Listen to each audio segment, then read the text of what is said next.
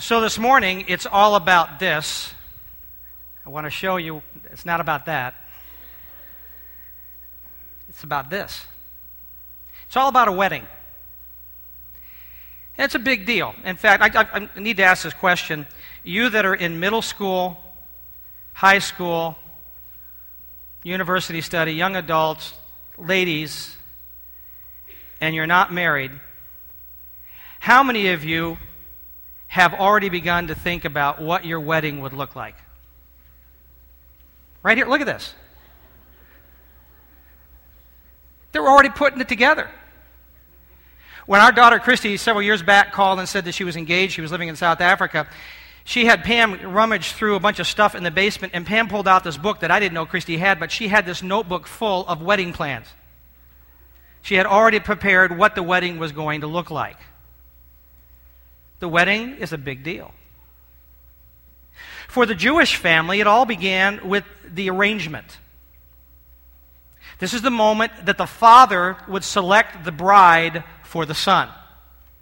Would you guys like that? Your dad picking out your bride? I wouldn't. It's, it's the same thing that, that you, you take note of when Abraham, in fact, there were times when the father was so busy with the estate that he would send his servant to go find the wife for the son. And that's when you see Abraham sending his servant to find a wife for Isaac. So they would discover the one and they would begin to negotiate. And they would determine that this is the one that they would want.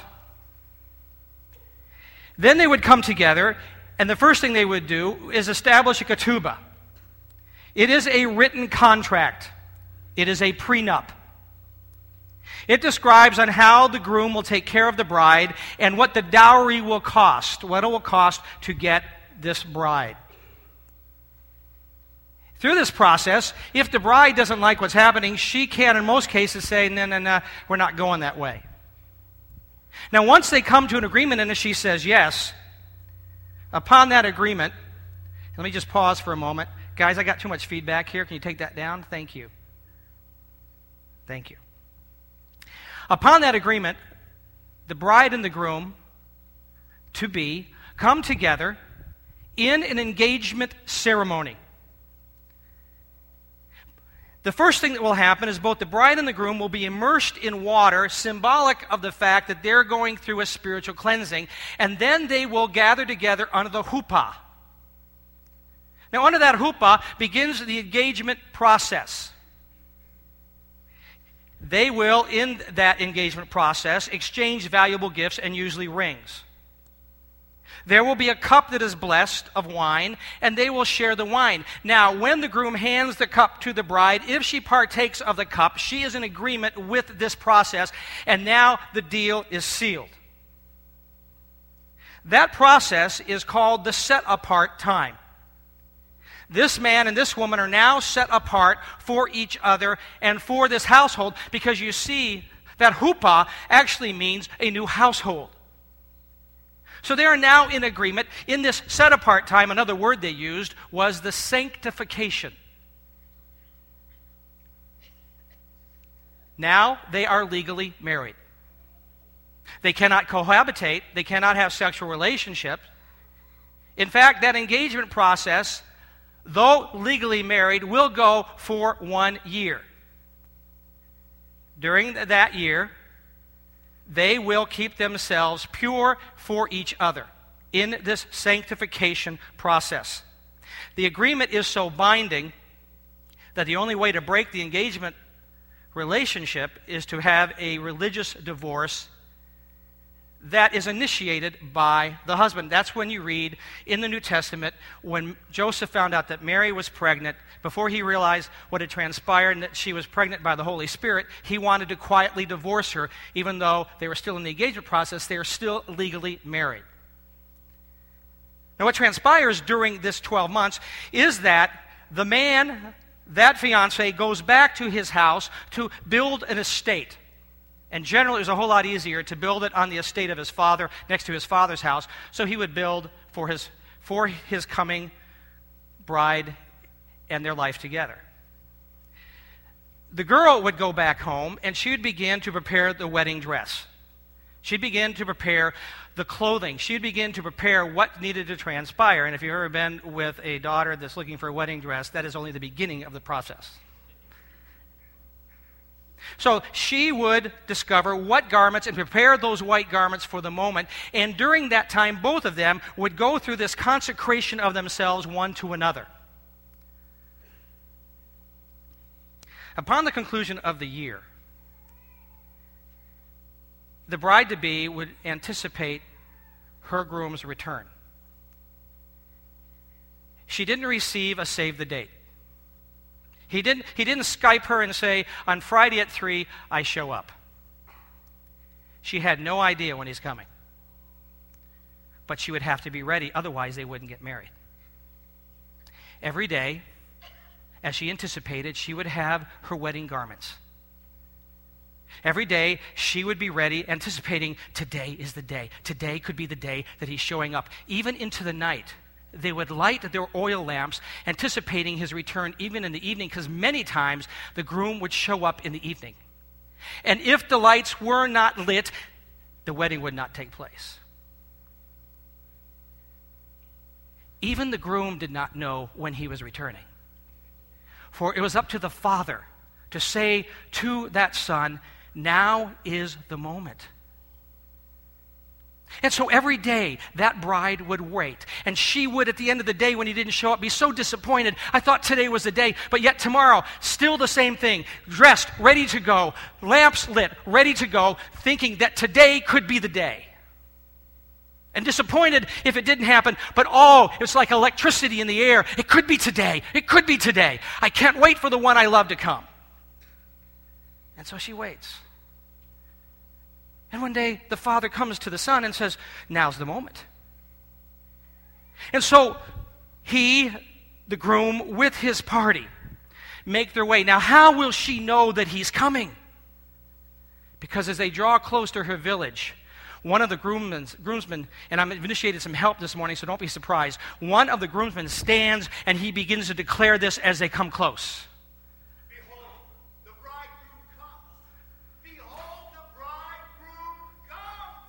Thanks, Bob.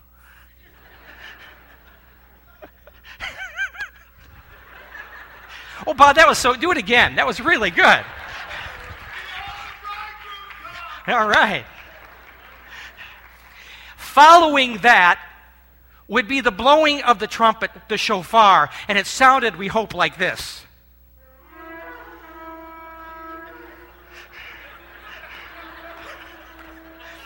And probably even better. Thank you. Now, you put yourself there, ladies. You hear the yell, Behold, the bridegroom comes, behold, the bridegroom comes, and you hear the trumpet blowing, and you know now is the moment. The groomsmen sweep down upon her house, they pick her up, and they carry her back to the house that has been prepared for her. There, the huppah still stands. In that huppah, they gather together, and in that spot, they take the cup, the second cup, and they bless it, and they both partake. And then the vows are completed. They go from there and they consummate the marriage physically, and then they come back for what is a dynamic marriage supper that lasts for a week of singing and dancing and food and drink. This marriage is the center of the Jewish life. Jesus is Jewish. And those who have tried to help us understand that Jesus had a marriage with Mary don't understand that the Father had already picked out a bride. The bride had already been selected. And Paul the Apostle, writing to the church at Ephesus, describes what's transpired. Ephesians 1, verse 3 says this All praise to God, the Father of our Lord Jesus Christ who has blessed us with every spiritual blessing in the heavenly realms because we are united with Christ. For even before he made the world, before he created this earth, God loved us and did what? Chose us. The word is elected us in Christ to be holy and without fault in his eyes. He said, You are the bride, and I've now made you so that you can be in this, this moment of sanctification, this set apart, this betrothal. To be holy and without fault in his eyes. God decided in advance to adopt us into his own family by bringing us to himself through Jesus Christ. And this is what he wanted to do, and it gave him great pleasure. We, us together, are his bride. And that is just phenomenal. We are his bride. The ketubah has already been written. The dowry and what it takes has already been agreed to, and what it would cost the groom to get the bride was simply his life. He would have to pay with his death, which Jesus Christ did on the cross. And the bride has already yielded to the two demands placed upon her, and these are her demands Love that groom with all your heart and your soul and your mind and your strength. And your neighbor as yourself. The first cup has already been, been, been drank. You and I have already been drinking of that cup. We've agreed to it. For in the night that Jesus was betrayed, he took the bread and he blessed it.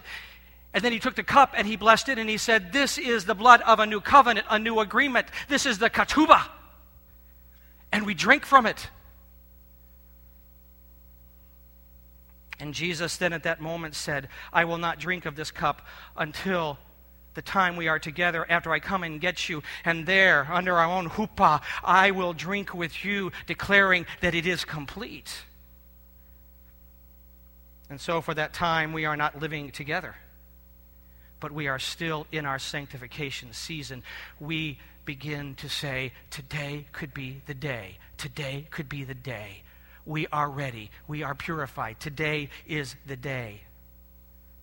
And what is happening during this sanctification season?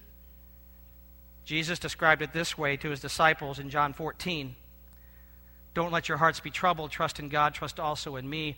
There is more than enough room in my Father's house. I'm building it. If this were not so, would I have told you that I'm going to prepare a place for you? When everything is ready, I will come and get you so that you will always be where I am. Said, I'm building that place. And only the Father knows. The Father knows when He will say, Now, go. And what is the bride doing? We are purifying ourselves. We are in a set apart time. We have washed ourselves in baptism and had a spiritual cleansing.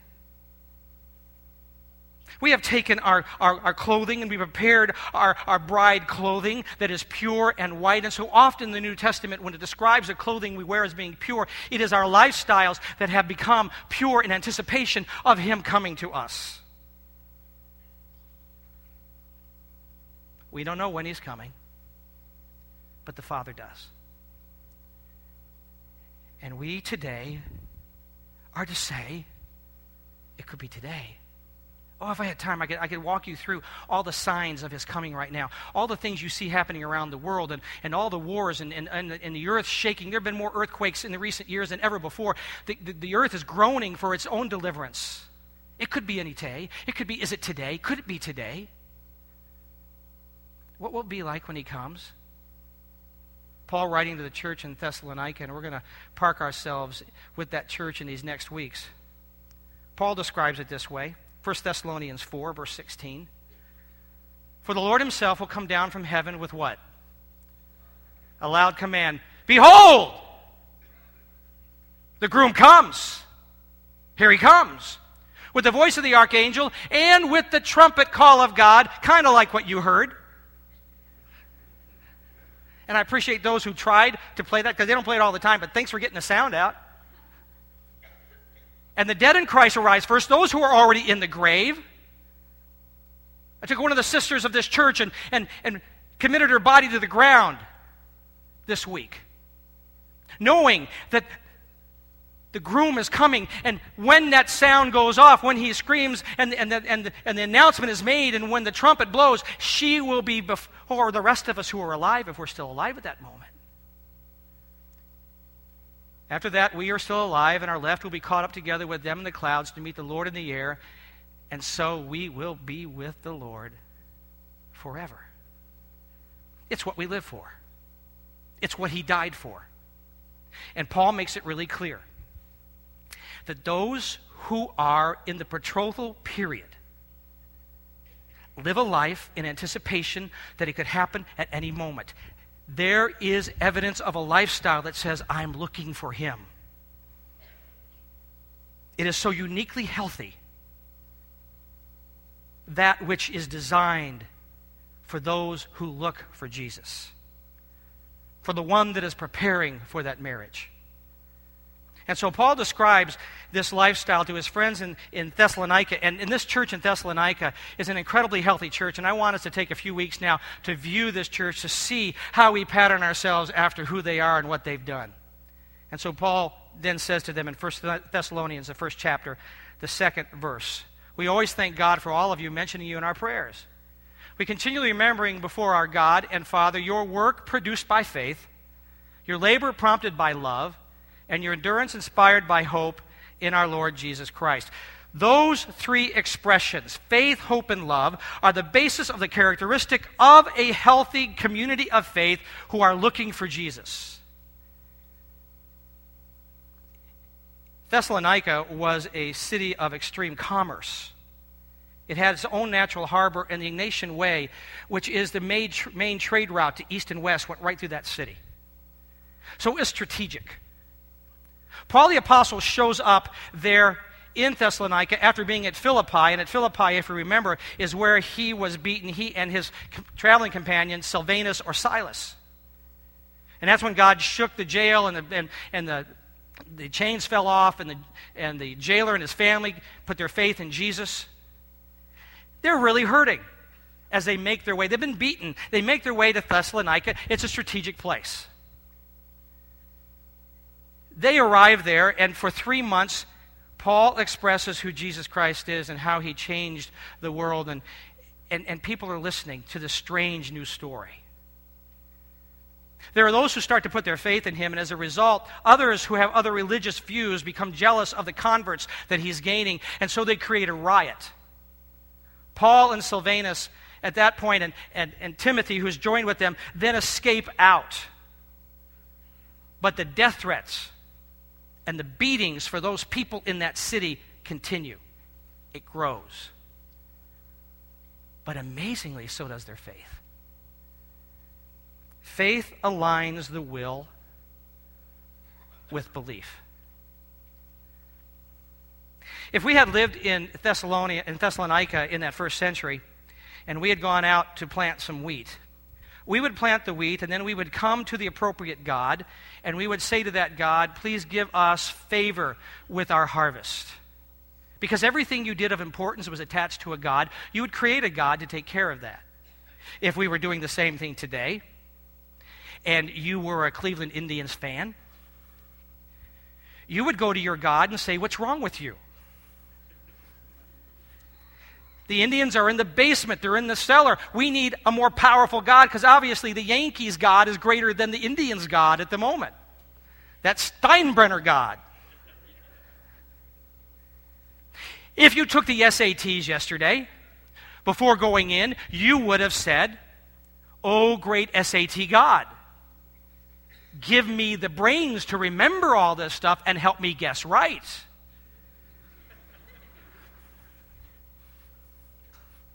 If you wanted to marry one of the Jonas brothers. You would go to the Jonas brother God and say, Oh, God, make me more attractive than those other women in their eyes and give me that Jonas brother. Everything you would do would be connected to a God. It was the way of life. Everybody had multiple gods, and if you needed some, you just created some within this city. So that is the atmosphere in which they live until these three Jewish guys show up. And they begin to tell this remarkable story of one God. One God, one God. No other gods, just one God. And this God had a son. And this son was more powerful. He's the creator of the universe, and they proved it by his death, and then he rose again. And they go, wow. And he said, okay, sounds good. And so they grab hold of this one God, and they throw out the rest of the gods. It becomes obvious to the friends this is strange. It would be like this it'd be like you deciding that you no longer wanted to use automobiles and you just wanted to use horses. And you'd ride up and down Peach Street on a horse. Do you think that'd be obvious? You'd probably move faster. It is obvious. The fact that they got rid of these gods and went back to one seems so antiquated. One God? Paul said, It is so obvious what you've done, and he describes it to them in verse 6. You became imitators of us in the Lord in spite of severe suffering, and you welcomed the message with joy given by the Holy Spirit. And so you became a model to all the believers in Macedonia and Achaia. The Lord's message rang out from you not only in Macedonia and Achaia, but your faith in God has become known everywhere. I mean, so obvious was this changeover. Therefore, we do not need to say anything about it, for they themselves report what kind of reception you gave us. They tell how you turn. Now, catch that. That is that repentant move. It's a, it's a 180 degree turn from tur, turn to God from those idols to serve the living and the true God. This was so dynamic. When we enter into belief into Jesus' story, we enter into God's dimension, a dimension of created order. We enter in, in our belief of Jesus, into what is normal in God's life. We enter into a world that is God centered and the way that God lives that life. You see, when the, the bride to be would go back for this time of set apartness, this sanctification. She would prepare herself for her groom, and in doing so, she would begin to live the life that he was going to have, she's going to live with him. She would begin to pattern herself after the way that they will be together. Yes, she was raised this way in her home, but now she must change because she's going to be this way with him. Life alignment was expected. If we expect Jesus to return, and we are the bride. Then, although we've been raised in a culture around us that we are so comfortable with, we must understand that now, because we are in this time of betrothal, we must begin to live our lives as we will when we are with Him. It is a lifestyle that we now live. The life that we live with Him is now ours. And although we live in this world, we are not of this world any longer. And when you do that, it becomes extremely obvious to people around you because they say, Well, wh- what are you doing? Because there's all these other options. And you say, I don't have any more options. It's not religion, it is a carefully a carefully investigated understanding of who God is and who Jesus is, and you come to that place and say, I believe that. And when you do that, people will say to you, That's closed minded. There are a lot of ways that you can worship. Yeah, that's true. There are a lot of ways you can worship, but not if your faith is in Jesus. Because in that moment, you said, I have become betrothed to him. I'm part of his wedding party. I'm his bride. And therefore, I am closed minded because don't you know that engagement is closed mindedness?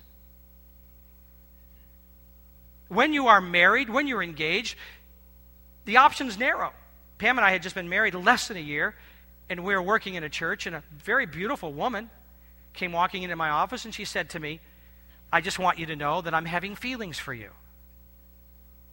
That freaked me out. But you see, I now am closed minded. I live within this betrothal, within this marriage. I cannot take her feelings and let them enter in or let my feelings go out and connect into that culture because those feelings have been designed just for the one that I marry. And so I, said, I looked at her, I said, Don't talk to me. And I took her to somebody else to have a counsel. And I went home and said, Pam, I'm hot.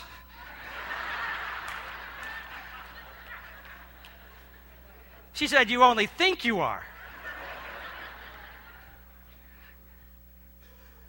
Look, when you are in love with Jesus, when you have a passionate desire and a drive, and you know He's coming to get you, you must have a closed mindedness, not in the sense that you don't understand what other people are believing, but only because you cannot accept that belief anymore because you have committed yourself to Jesus. I'm not telling you to be ignorant of other religions and other places, and, and don't walk in religion because the moment you say, I'm waiting for Jesus, and it's only a religious thing, there is no feeling or love there. But when you have a passion for Jesus and you say, it could be today, it could be today, it could be today. Oh, it didn't happen today, it could be tomorrow. I am so ready, it could be tomorrow. And, and don't you wish it was today? with all the mess we face. We are close minded. And, and, and in that respect, because it's only love for Him, and that's hard work in this culture. It is such hard work. So let me just be really candid with you. Whatever we do now must reflect the way that He is also. So, to the youth, there is this trend right now that it's okay as a teen, as an unmarried, to get pregnant. That's so cool. Within this culture, that might be cool. But you see, if you're waiting for Jesus, that's not in his, his repertoire. And if you love Jesus, then you will keep from that. Now, if you've already got to that place, he forgives, but begin to live your life the way that he designed, the way that you'll be with him. Our culture, and it's just it's intensifying, our culture says that sexuality outside of marriage and we've gone through this in this whole series. Sexuality outside of marriage is okay with whomever and whenever, and just consenting adults, just go for that. And I want to tell you, in this culture, that's fine. But in God's culture, and for your groom that's coming, it's not okay. Because you can't live that way and expect. Because here's the deal He said, if you're not looking for me, you're not going with me. And if we're looking for him, it means we're living the lifestyle that he has. Somewhere in the next months, I will be addressing the whole, the whole thing of homosexuality and especially the, the swing towards lesbianism. And let me just say to you right now my complete studies, and I'm, I'm, not a scholar, but what I've looked in the scriptures, there is no place for male with male or female with female according to the scripture. And if you're waiting for Jesus, you can't have that lifestyle. And you say, I disagree. Well, then come talk to me. And we'll talk about love for Jesus. And, and, you may have a horrible temper and you say, that's just the way I'm going to have to live with it. No, because that's not the way that Jesus is. That's not your groom, and you have to live your life according to the groom. And you may take your finances and your resources and hide them from God. You can't do that either. You have to live as He is living now. He gives us His life to be lived at this moment in this world. Wherever I don't open up to live like Jesus, that is my idol because I love that more than I love looking for Jesus. And that, my friend, is anti betrothal. That is unfaithfulness to my fiance. That is anti Christ. And that's a lot of hard work. But that's expected. If you're a follower of Jesus and you're looking for him, that's the life we live. And so I have a simple question. If I went through your last 72 hours, would I see a life looking for Jesus or a life entertaining idols? Because Jesus said, if you're looking for me, your life reflects it.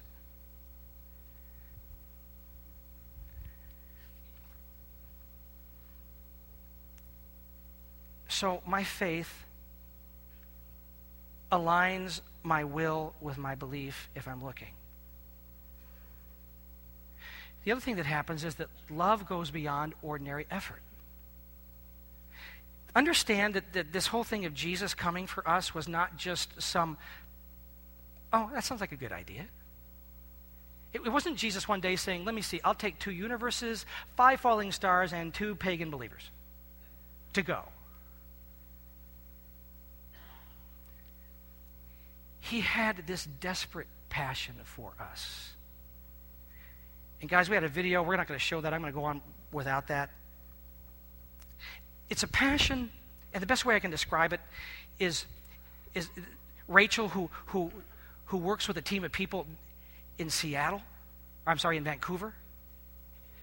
They go in the worst part of Vancouver, which is, which is so bad that it's a spot where you can take heroin supervised because it's so bad they just want to keep the people alive. And, and all the riffraff of life hangs out right there in that spot in Vancouver. And they go down and they take care of people. And they're feeding them. And this one guy walks in and he's so strung out that his plate's shaking and he's just, he's just he's homeless and he's, and he's, he's strung out and he's, he's got his plate and he can hardly get it up to his mouth. And, and, and the breakfast and the beans that he had just pour all over him.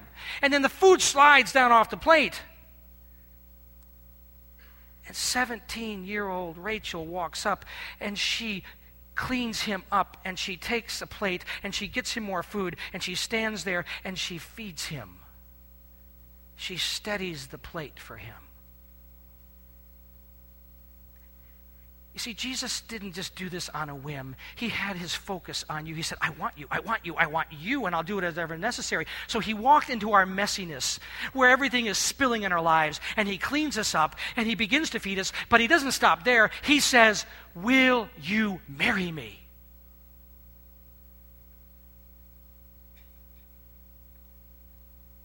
That's how great and extraordinary and unordinary is his love.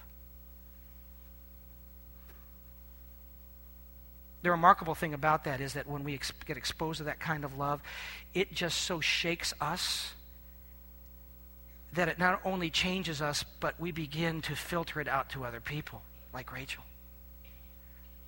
Zacchaeus meets Jesus, and he's so so overwhelmed by Jesus' love. When he's finished talking, because he's, he's just a thief, he turns to Jesus and he says, Everything that I've taken, I'll give back and more, and I'll give half to the poor. Nobody asked him to do that. But suddenly he says, and those people, they're the bride too, so I got to take care of them. The church should never be known because of its great worship services. And that's all we become in America. Hey, go to that church because Sunday morning's great there, and Sunday morning's great there, and Sunday. No, no, no, no. The church should be known not by its worship services, by, but by its service of worship that I've come to express to you that you should be the part, a bride of Christ. You should, you're part of this thing. We've got to be captured by his love so that we don't stop with ordinary effort. That we got to be doing things that are extraordinary because of an unexpected message that he came to us and said, I picked you out, I want you.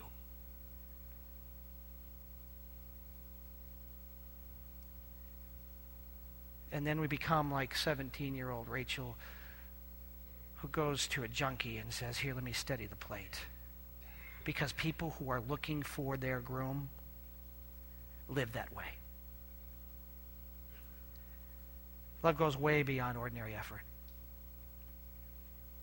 And hope negotiates blind alleys, and you know blind alleys. Those are those alleys that you say, I'm following Jesus, but I'm in this place right now. I'm not sure where I am, and I don't know what to do about this thing. It could be the doctor's diagnosis. It could be the wave after wave of bills you're receiving. It could be that issue in your family that never gets resolved.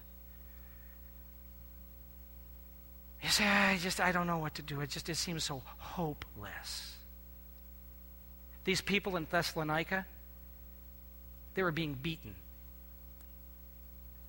Their goods are being confiscated. They're losing their jobs. Their families are disowning them. Some have died. And you know, they're full of happiness and joy.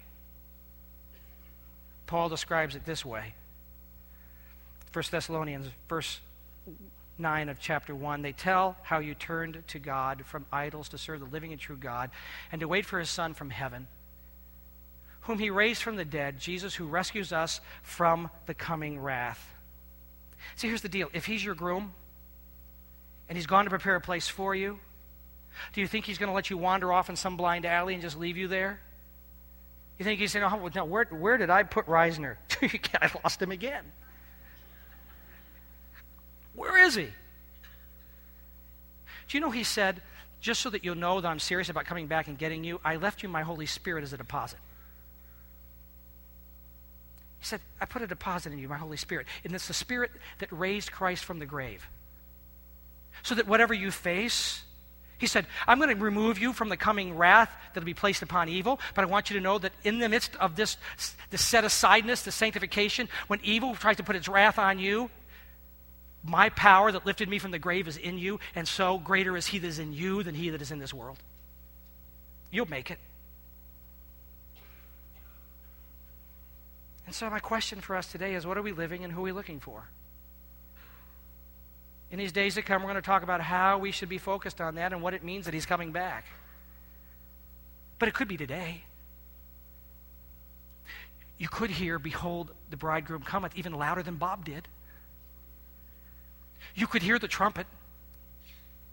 Suddenly, he and his party would come down and, and lift you up and take you to the place that he's prepared for you. And, and there would be that second cup there would be the finalization of the vows, and there would be the marriage supper. of the dancing and the singing that He's prepared for us as His bride. He said, Those who are looking will find that. And so, my question to you is this Are you looking for Him? Are you looking? Just have a simple question. Is there any part of your life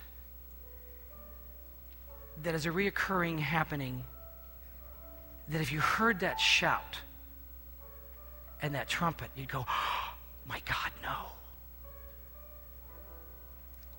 Then it's your idol. And the same power, the same Spirit of God can enter in and change you right now. So that you can turn and say, I don't want that anymore. So we're going to end in this manner today. Your bridegroom's coming. And now you're looking? So we're going to open up this place we, we call an altar, a place where we come and we let go of our idols. Or we just reaffirm our love for Jesus. Jenny's going to lead in some singing, and I'm going to invite you to come. And, and I'm not even going to have you stand right now. Just, as you're ready to go, the people will excuse you around you. And some of you may want to just come down here and, and just sit here. But I'm just going to ask you to check inside here. If you don't have a relationship with God through Jesus Christ, you're not even sure that you would be going with Him, I'll be standing right down here. Pastor Jason's going to be down here too. And come talk to us and we'll help walk you through an assurance or at least a contemplation of what is real. But let's be ready and let's be looking because it could happen today. So now, may you grow in anticipation of Jesus' return. May you find yourself looking for him every second. And may you find the very power that changes lives released in you, that you can become all that you've designed, been designed by God to be as you anticipate this wonderful marriage.